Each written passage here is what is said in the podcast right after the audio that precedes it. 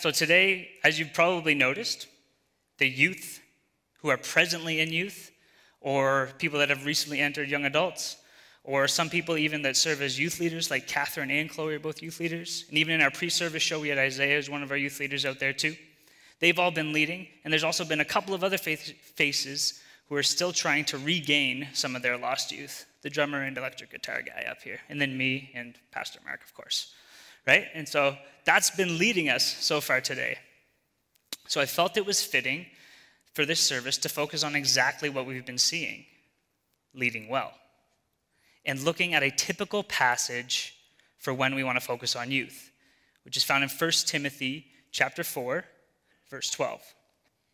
If you want to feel free to open your Bible up or your Bible app on your phone, you can do that. This is what it says Let no one despise you for your youth, but set the believers an example in speech, in conduct, in love, in faith, in purity. Now, this verse is fairly well known even outside of the church. But the main point of today, as sometimes can be seen, is not to beat down on experienced leaders and defend the youth, but rather it will be to try to reveal a theme of leading that is throughout the biblical narrative and that will expand the word leader to all of you disciples that are here today. But I do want to spend some time first at the beginning of today digging into 1 Timothy 4 a little bit to recognize some of the leadership things that are contained in Timothy's life. Now, context is always key when understanding any verse, and the direct context of the verse today is found in verses 11 through 16. It's probably like a good paragraph in your Bible break there. And as we will get to see actually over the next few months throughout the summer, our summer sermon series entitled Misquoted, there are a lot of verses that often get misquoted and pulled out of their context to try to make them mean something different than what they were initially intended to do. So today we don't want to do that. So here's some context. We're going to read 1 Timothy 11 through 16 now. Chapter 4, verses 11 through 16. Command and teach these things. Let no one despise you for your youth but set the believers an example in speech, in conduct, in love, in faith, in purity. Until I come, devote yourself to the public reading of Scripture, to exhortation, to teaching. Do not neglect the gift you have, which was given you by prophecy when the council of elders laid their hands on you. Practice these things, immerse yourself in them, so that all may see your progress. Keep a close watch on yourself and on the teaching.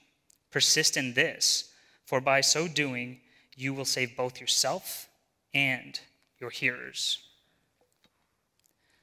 So, the first thing I want us to see here is the confidence of Paul in the gifts of Timothy, found in verse 11, right off the bat. First word he says is command and teach these things. What are these things that he's supposed to teach? Thanks for giving me great detailed instructions, Paul. So, Timothy, you know, it's not entirely clear Scholars discuss it. Verse 10 says, For to this end we toil and strive, because, for, because we have our hope set on the living God, who is the Savior of all people, especially to those who believe. Some think that that is these things in here, but what is probably more likely is that these things is actually the, the entirety of the letter here to Timothy so that he can teach the church in Ephesus these things. So, that's these things. But then the word command, that's where the confidence of Paul comes in. Because it's an interesting word that sometimes is translated as give orders, exhort, or even like cheer on. So more of like an encouraging thing. But since Paul uses these things here, the best translation is to command. This allows us as readers to realize something about Paul here, and that is that he has full belief in Timothy and the ability he has been given to actually do what Paul is telling him to do. To use such strong language when instructing Timothy is a big proclamation for Paul in support of Timothy's leading. Not only for Timothy as he's going to read this letter, but also for those around him who would have read or heard this letter, and also for us today, centuries removed from its context. The second thing to note in the context here is that this is not a place where Timothy is being open endedly thrown to the wolves as a young leader, so to speak. Verse 13, if you look at that, outlines that this is for a time and that Paul is coming back to be able to support him even more as he leads, kind of co lead with him.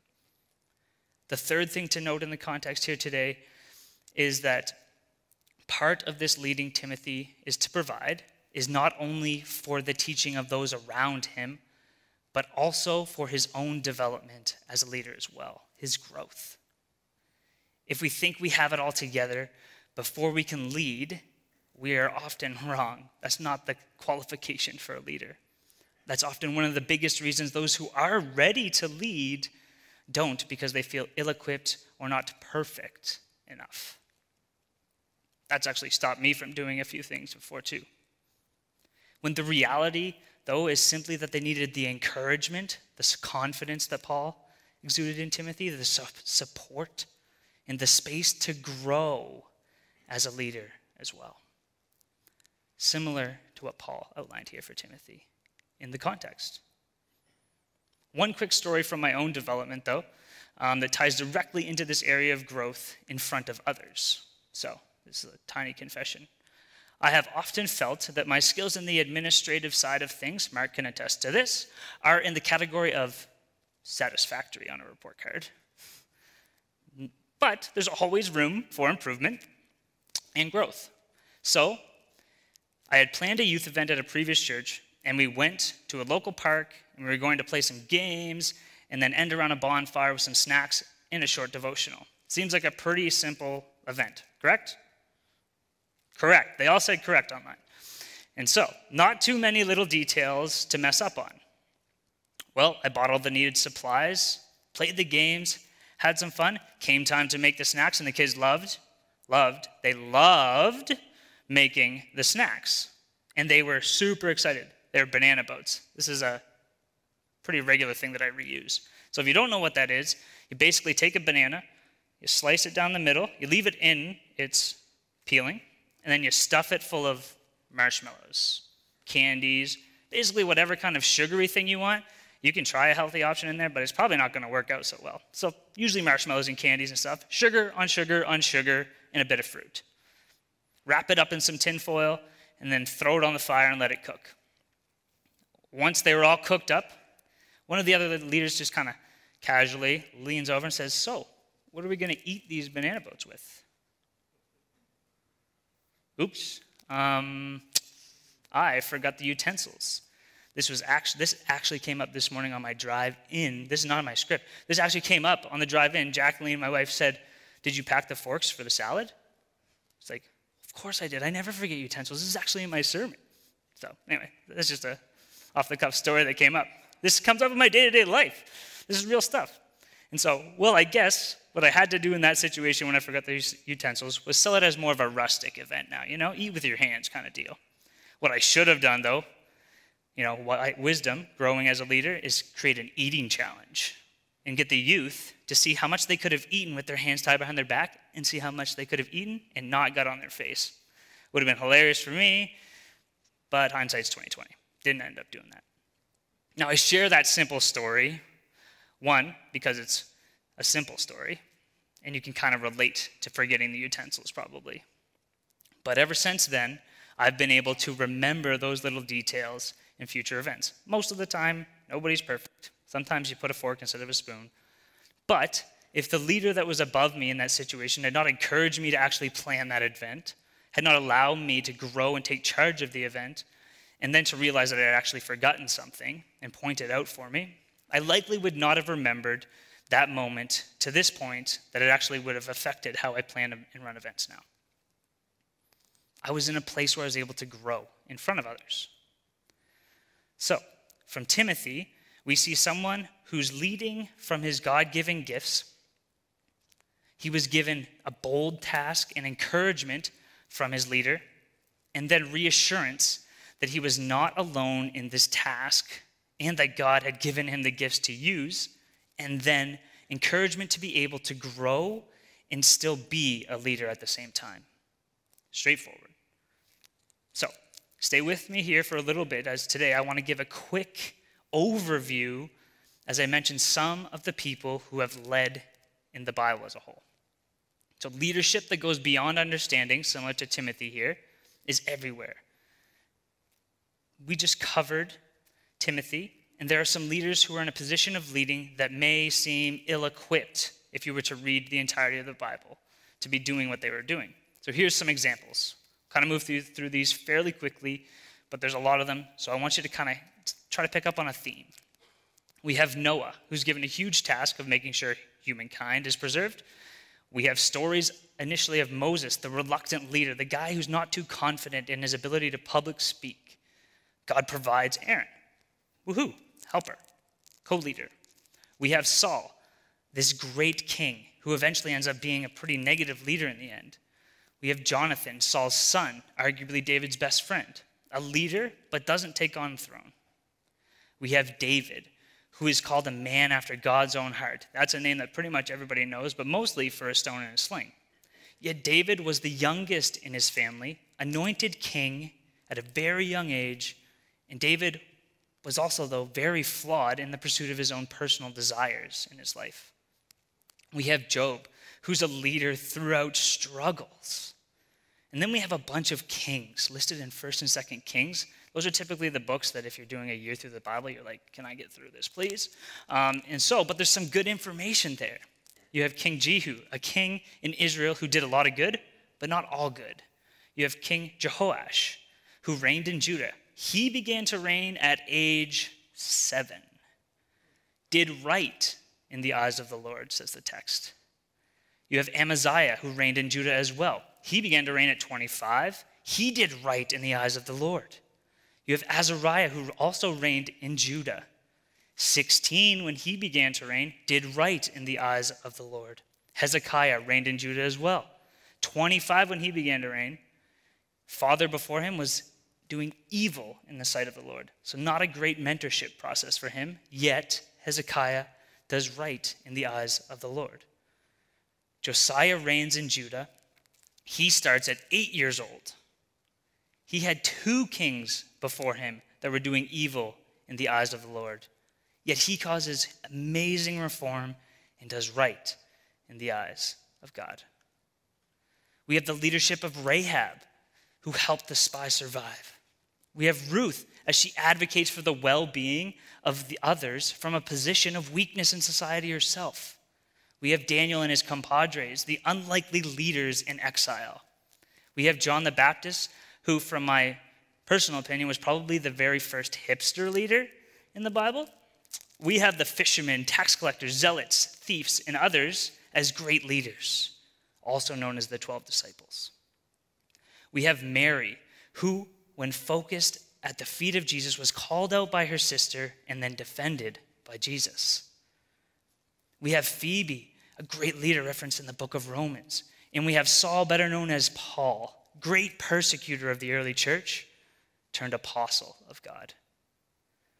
These are many, these and many other examples in the Bible of leaders that can provide a theme for us here today of how God uses people to lead. Now, some of you are probably at that point where you're like, thanks for the quick informational history lesson. But isn't that just some fairly general overview? And you kind of picked the people that did right in the eyes of the Lord? I thought the point of today was to reveal a theme and be good with context that was leading of leading in the biblical narrative. These people are all over the place. Well, part of the theme we are highlighting here today is that these leaders were used by God, whether they were young or inexperienced. Part of the theme that we are also trying to recognize today is that God used leaders with tons of experience as well. Part of the theme that we are trying to see today in the text is that God used leaders with great pedigrees, great mentorship. Part of the theme for today is that God used leaders that didn't come from great mentorship either. Part of the theme for today is that God used outcasts to lead God's people as well. So that's a lot of parts, and there are a lot more parts that you could dissect in the leaders' lives today. So, what's the actual theme we're trying to get at then? If you're just going to give us a bunch of parts, are you never going to wrap it up and we're going to be here forever? Well, no, that's not what it is, but you may have picked up on a couple words that were used in every one of those parts. The theme is that God uses all his people to lead. The phrase God uses or God used was in each one of those previous parts. That's the main key point. That God uses his disciples as leaders. This does not mean that all people are going to become pastors, but it can. This does not mean that everyone will be a CEO now in order to lead, but it can. This does not mean that you need to be royalty to lead like the list of kings either. This does not mean that we all need to become overseas missionaries in order to lead as disciples, but it can. But what this does mean is that God has chosen all of us to lead in one way or another in the lives of those we interact with. All the listed biblical characters are people that God used regardless of age, regardless of history, and regardless of any other category. Some of you may be thinking, well, I can see what you're saying, but like, I'm only 12. Well, I listed two people that were younger than that, so that is kind of gone now. Or perhaps you're thinking, like, I'm 80 and I've always been seen as a person who's, you know, kind of like the behind the scenes person, doesn't need to be up there. And so I would classify myself more as like a follower. Or maybe you're somewhere in between those two things and you just feel ill equipped. But for all the leaders, whether Timothy, Paul, the Old Testament kings, Mary, Rahab, Phoebe, you, me, there's one category that when God is going to use us, we are all going to end up falling into that makes us lead. We are all disciples of Christ. And that means that we are all called to lead. And we do that not through our own strength, but through God's forming power in our lives. This is where the shift comes from what the world sees as a typical leader, where terms and sayings to, that proclaim a self made leader are common, where leading is about being the one who gets the credit, where you need to be the best in order to get a chance to lead. You got to have the C on your chest as a captain to lead. Where leading is seen as a trait that is simply contained inside of you. But what the biblical narrative continually points to as a leader is different. It is where the unusual is being used through God's power. It's where the social outcast is being used through God's power. It is where the one who's reluctant to lead is the one who's used through God's power. The forming of our lives as disciples of Jesus more and more each day is the exact process of becoming a God made leader in our day to day lives. We are called in Matthew to go and make disciples of all nations. This is a call to lead people, to lead people to Jesus. The way that we do this is through the model Jesus gave us, the model of his life. The Gospels are a great place to find these things. The Sermon on the Mount is full of ways to lead as Jesus did. Jesus is the model of a God made leader for us.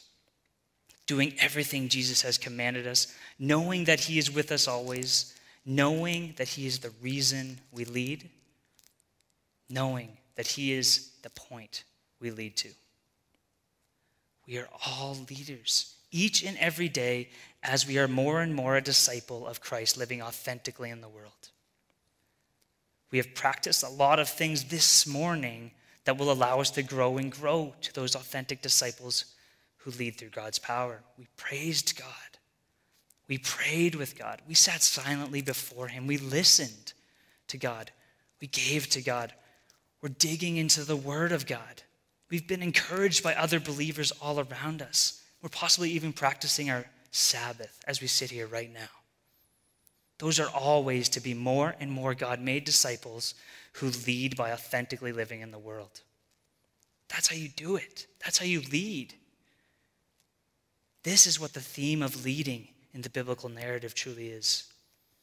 Those we truly recognize as people who have led us in our lives, those that we call great leaders, are more than often not those people that are outlined by the world as leaders. But typically, they are those who are simply living out the grace, truth, and love of Jesus, which helped lead us and helped lead others to experience new life with Jesus.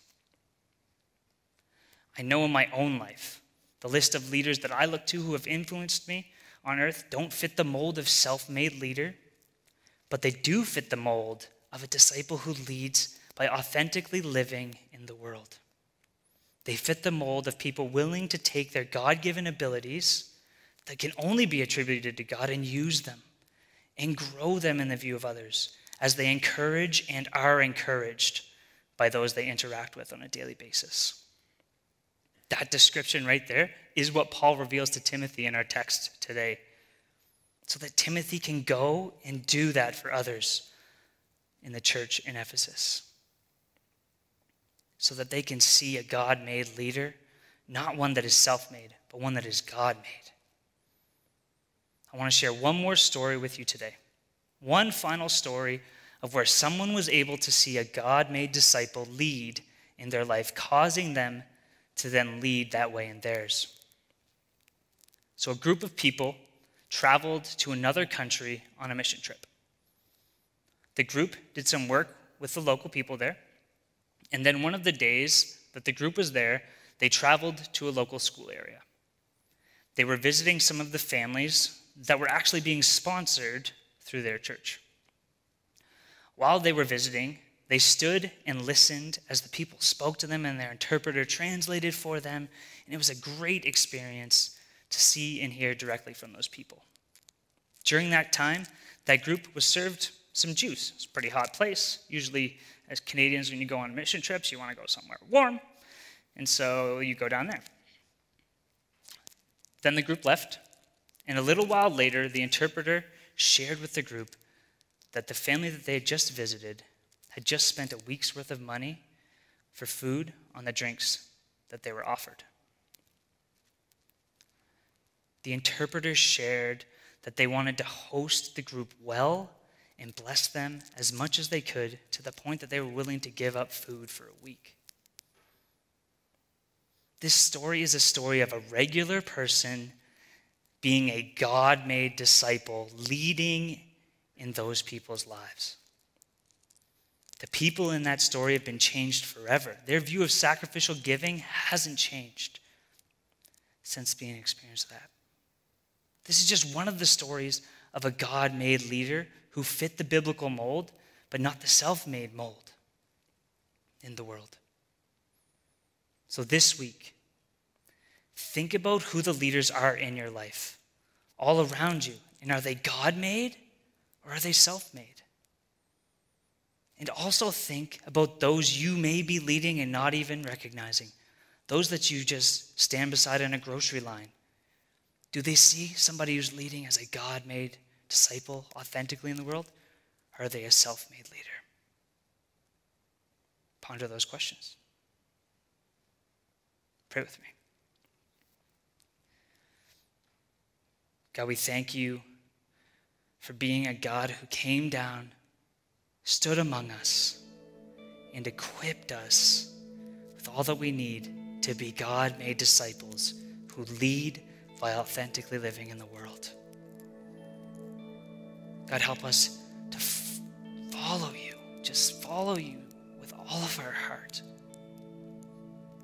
with all that we have, so that those around us truly do see someone who's different. Not just the cliche statement that I that I live in the world and people will see Jesus through me, but we actually live that out. God, I pray that more for me than anyone else, but I also pray for everyone else too. Help us to take you serious and truly live out your commands so that your light does shine through us, so that they can see your glory and praise you in heaven. In Jesus' name. Amen.